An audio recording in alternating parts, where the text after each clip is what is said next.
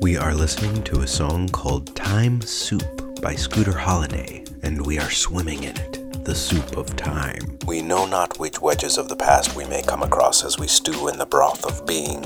Or do we? Actually, sometimes we do, like when it's our podcast, Make Every Media, and when I'm your host, Michael Furstenfeld. Today on our show, we are swimming around in a conversation I had with my friend and creative collaborator, Michelle Dallenberg, four years ago in March of 2017. Hi, I'm Michelle Dallenberg, and I'm an independent audio producer. I teach applied theater at Texas State University, and I'm a mom of an awesome toddler. That's actually Michelle now, or in March of 2021. But we met five years ago in March of 2016 when we were both cast in a puppet show, The Wars of Heaven, Part 2, SmackDown, Trouble Puppet Theater Company, at Salvage Vanguard Theater, back when it was still at 2803 Manor Road. I had just published my very first episode of this podcast in January of that year, so podcast production was still fairly new to me at the time, and to her too, as you'll hear. Even though now she's got pieces on KUT and NPR, she's blown up. While we were bonding about documenting things, it was announced that the show we were cast in would be the last play to happen on that stage at that theater. The rent was skyrocketing, the community was losing its hub.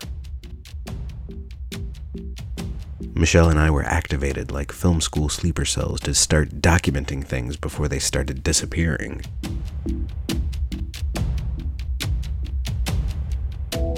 A year later, in March of 2017, two more beloved Austin theaters, the Off Center and the Institution Theater, were being forced to close as well. Michelle and I met to record the conversation you are about to hear as brainstorming for a big farewell show at the institution at the end of that month. But the majority of this recording was never heard again until I came across it while looking for audio we had recorded right before the pandemic in March of 2020 to use in our 2021 stream, The Infinite Ides of March. And that's when I put it together that Michelle and I are always marching together in March, it seems, like every year since we met in 2016. By the way, you can now watch The Infinite Ides on our YouTube channel or in our Twitch highlights at twitch.tv slash makeeverymedia. And if you're into that kind of stuff, our next big stream is on June 22nd from 1 to 5 p.m. Central, and it's also called Time Soup, and will also feature the music of Scooter Holiday, who is providing all the music in this episode. Anyway, this conversation I had with Michelle in March of 2017 didn't quite fit into that Ides show, but it still resonated with me a lot and felt like it needed to be its own thing, especially in the midst of a pandemic that has closed down all the theaters for a very long time now. As we explore what theater and comedy and music are looking like moving forward in a post COVID vaccinated world, I, for one, am not quite done with revisiting the past. I think I might just be getting started, actually. Over the last couple of months, I've been whittling this conversation down to the following minutes, and you know, how am I ever going to pay off any of my documentary debt if I don't start publishing old conversations? So I take you now four years into the past, where I've just asked Michelle to do a sound check by saying some of her lines from the puppet show that we had done a year earlier. Lots and lots and lots of words were said, none of which I remember. I have deleted all the files in my brain that held all that information. And in fact, I don't think I could tell you one thing about that show right now. Sometimes I, I feel like I don't know how to just talk to people like in a normal way because I mm. just want to interview them, mm. which people don't always want to be interviewed in a social situation. So I have to like, do you do that too? Yeah. To kind of turn it off? Yeah, Like, oh, right, we're not interviewing right now. totally. like, why are you asking me so many questions? Sorry. Yeah. I think one thing that you know I've been wanting to do is make some more audio and do some mm-hmm. more and try to do a podcast myself or you know mm-hmm. make some small ones or I don't I don't know I do make audio is, is one of my big things on my list this year. it's nice to have something in a package. It's nice to just mm-hmm. have it there and Yeah. you know an object hmm. now. Yeah, I've always wanted to preserve things like preserve moments in time or preserve um, relationships like the way that they were at that particular moment. So I was telling you about my earliest memory of recording is having this tape player that was uh, pastel pink and it held just one tape and I called it my pink radio and it had a little shoulder strap that was um, like a soft pink and soft gray color, and I would strap it on, you know, on my shoulder, and um, and I would hit record on it and I would just walk around the house and kind of record the sounds of what was going on in my house. And I was telling you about that memory I have about um, adding little bits of commentary on top of whatever was happening you know in my house like my brother was was like two years old and he's screaming and it's really loud and you hear that for a while and then i come really close to the microphone and say Brett is such a brat. Michelle Dallenberg reporting from the living room or whatever, you know.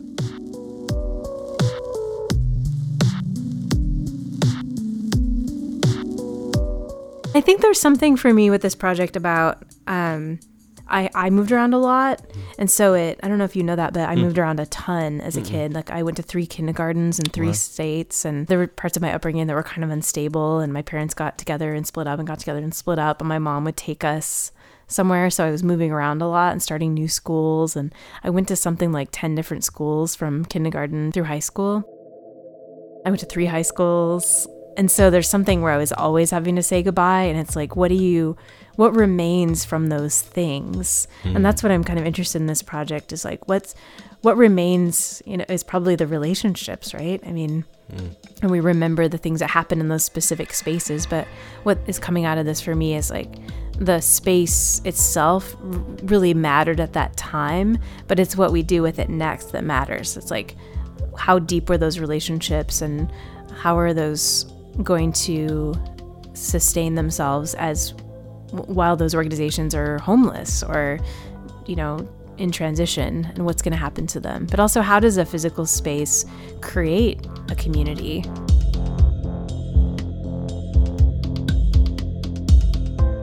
Another project I did that I may have told you about was about space that it just popped in my head was um, when I lived in Chicago, I was part of the last group of women that lived in Three Arts Club, which is a residence for women in the arts that had been open for 91 years.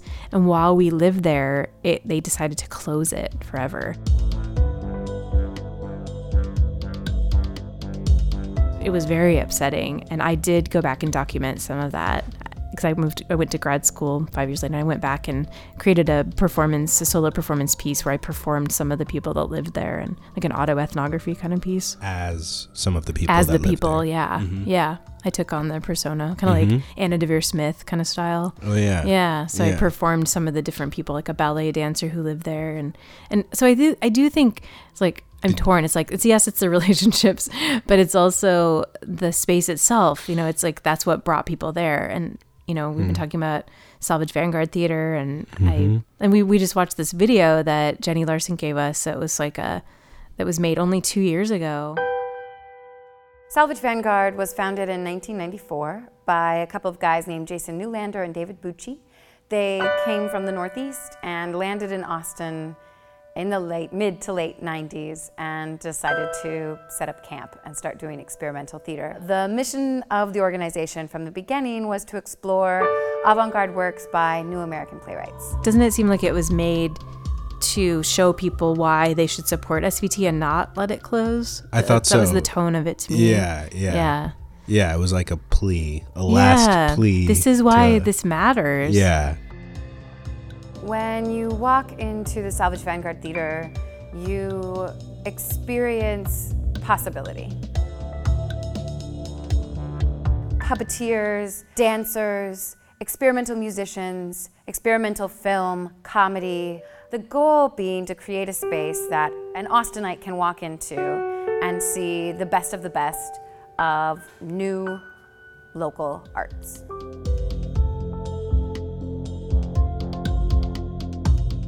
It struck me when you said uh, trying to hold on to the relationships that this place has made, kind of thing. Because that's kind of, I think that's why I got into documenting my student theater group in college because I was worried about, like, after college, you know, what happens? What happens to all these um, relationships that seem incredible right now? This incredible dynamic. Is it just going to disappear?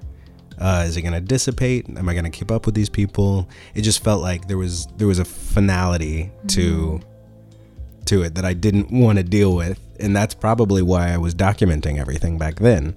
And so I never really experienced the ending.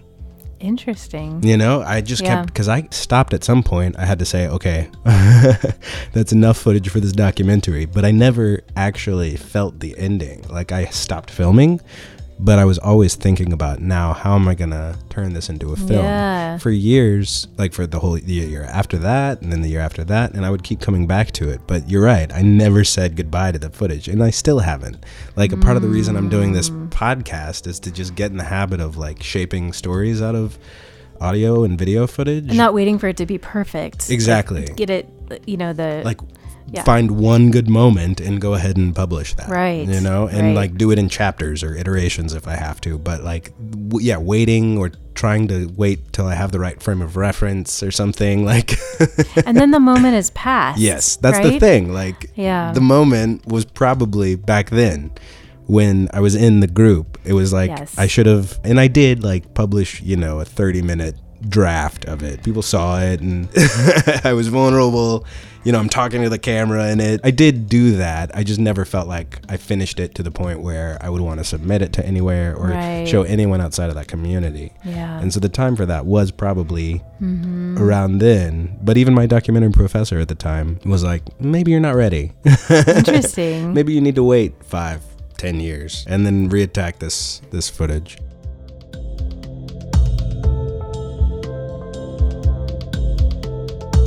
When we're documenting, there's a way in which it can be, it can kind of keep things at arm's length, right? So if you're documenting, if you're the one always behind the camera or behind the recorder or whatever, the microphone, you're not actually participating as much as you could be and That's not right. taking in those moments Yeah. if we're always recording them.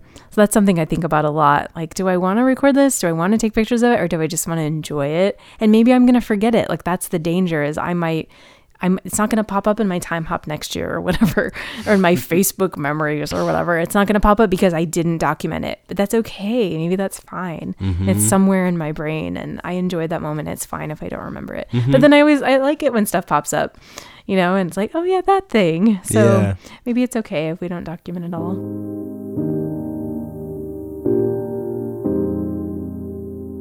I loved the theater community even in college so much that I couldn't handle it ending all the time. That's when I started documenting stuff.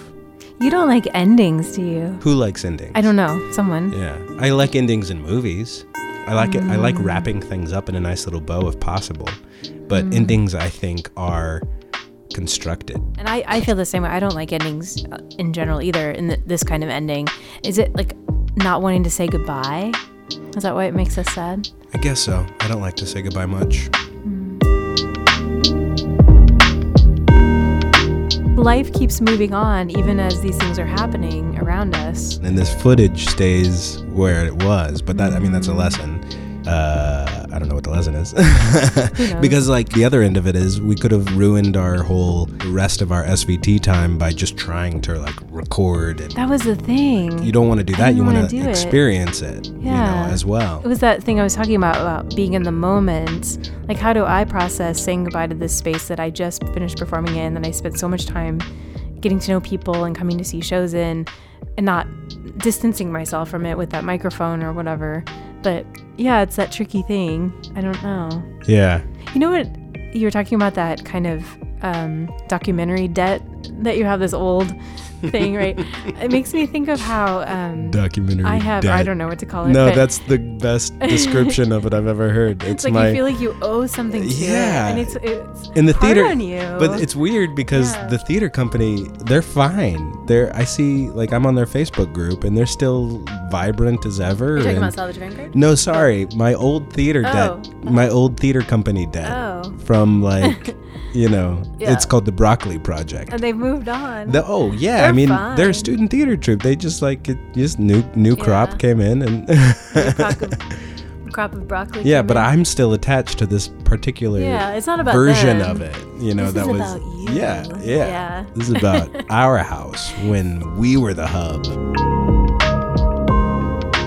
Isn't memory interesting? How it's, It's like crazy. the grooves of it Yeah. don't run as deep after a while. Yeah, It's like you don't remember the specifics as Mhm. much. Thank God. yeah. Thank god. In some God. ways, yeah, you know, that'd be definitely. so painful. I it's sad we don't remember all the good things, but Mhm. I don't have enough brain space for all that stuff. So thank goodness Right. it edits out. Speaking of editing, this is Mike, back in June of 2021, actually four days after I recorded the intro to this episode. That was June 10th, it's now the 14th.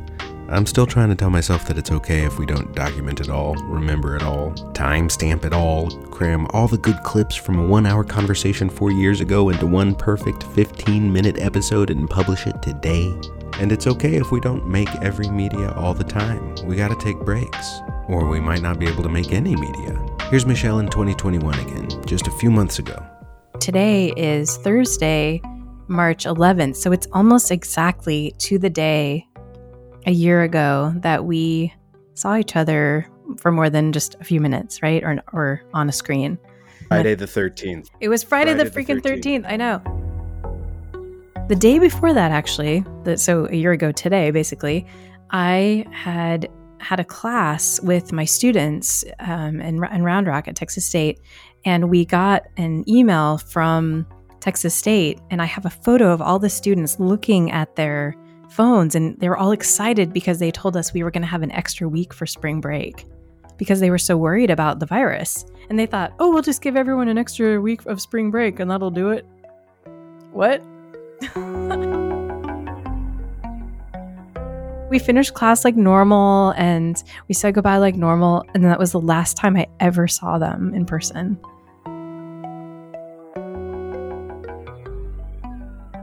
You saw me the next day. I That's think so weird. And the and that's what I was gonna say is that like you just reminded me that I have I I have that recording. I have I mean it's even labeled Kendra Scott. I know where to get it. And that would be great to play at this point. And indeed, here's a little accidental clip from a sound check on Friday the 13th, March 2020, the last time Michelle and I saw each other before quarantine. I'm curious if my clients will start canceling for next week. I hope not. We're told that we have to let our students know by the 25th what we're doing. So, oh my gosh. I know. So it's gonna be really hard because I teach theater. So how do you do this? Like I teach like uh, how to teach using theater a little bit. Skype. No, not Skype, Zoom. Back to the Future, March 11th of 2021. Once school ended, I was able to actually have a break for the first time in years. And I suddenly was able to feel more creative again. And I was like, oh my God, I could do something. Course, there was the looming, you know, apocalypse and everything, but it gave me this taste of what life could be like, where I didn't feel totally crushed by my commute. I got to spend more time with my daughter and I got to think and read and, you know, cook and do all these things I wanted to do. I said, well, what, you know, what would it mean to really focus on audio and really take myself seriously as an audio producer? I worked with a mentor all that summer on an audio piece that I made. That was exciting got played on his podcast. Neighbors was about a friend getting married on Zoom, which when I was recording it was like, wow. And then now it's like, not everybody's doing that. You know, it's not, it's not weird now. I have a piece coming out on KUT about Herman the Singing Plumber. So that should be airing really soon. And then I'm working on another little project about the Texas storm, the snowpocalypse, snowvid, whatever you want to call it, that happened in February. Has it, you know, made you want to work on the climate crisis more? That's what it's done for me. Has it made you change how you feel about living in Texas? How has this changed you?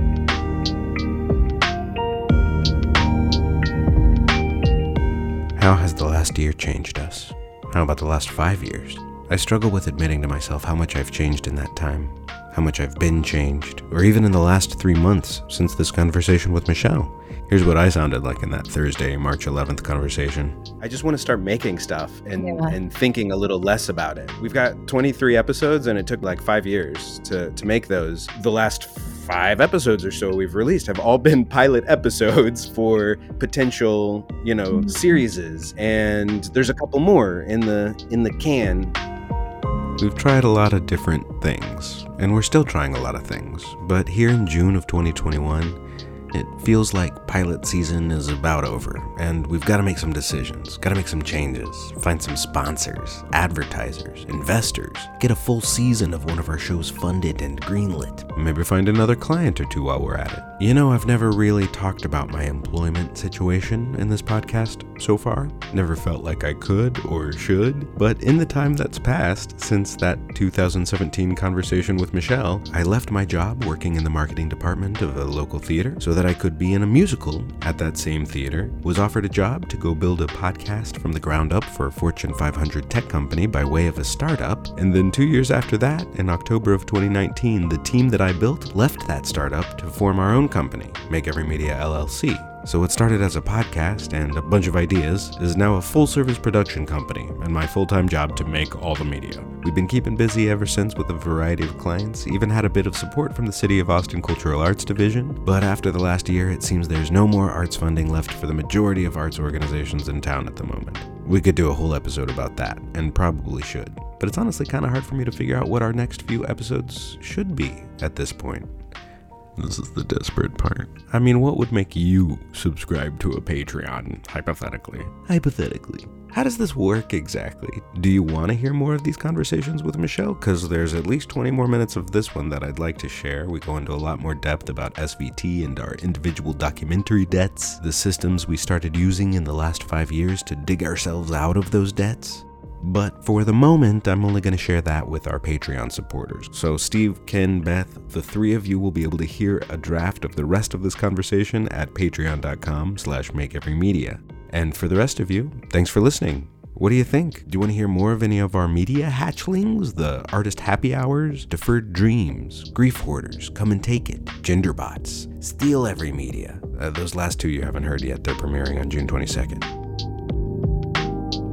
I mean, all we want to do is make and preserve stuff and tell stories and help other people tell stories. And if you want to make podcasts, movies, virtual conferences, we can help with that too. Drop us a line at makeeverymedia at gmail.com or check out our website at makeeverymedia.com. Become a Patreon supporter and you too can help us prioritize which of these podcast threads we follow next. Follow us, like us, review us on SoundCloud, Spotify, YouTube, and Twitch. But most importantly, follow yourself. Like yourself. Review yourself. Time may have started moving again, but we're still all just swimming around in it. So don't beat yourself up if you notice you're stewing in it occasionally. Until next time, here's more music from Scooter Holiday and the Nerdy Shirts. This one's called Time in Quarantine.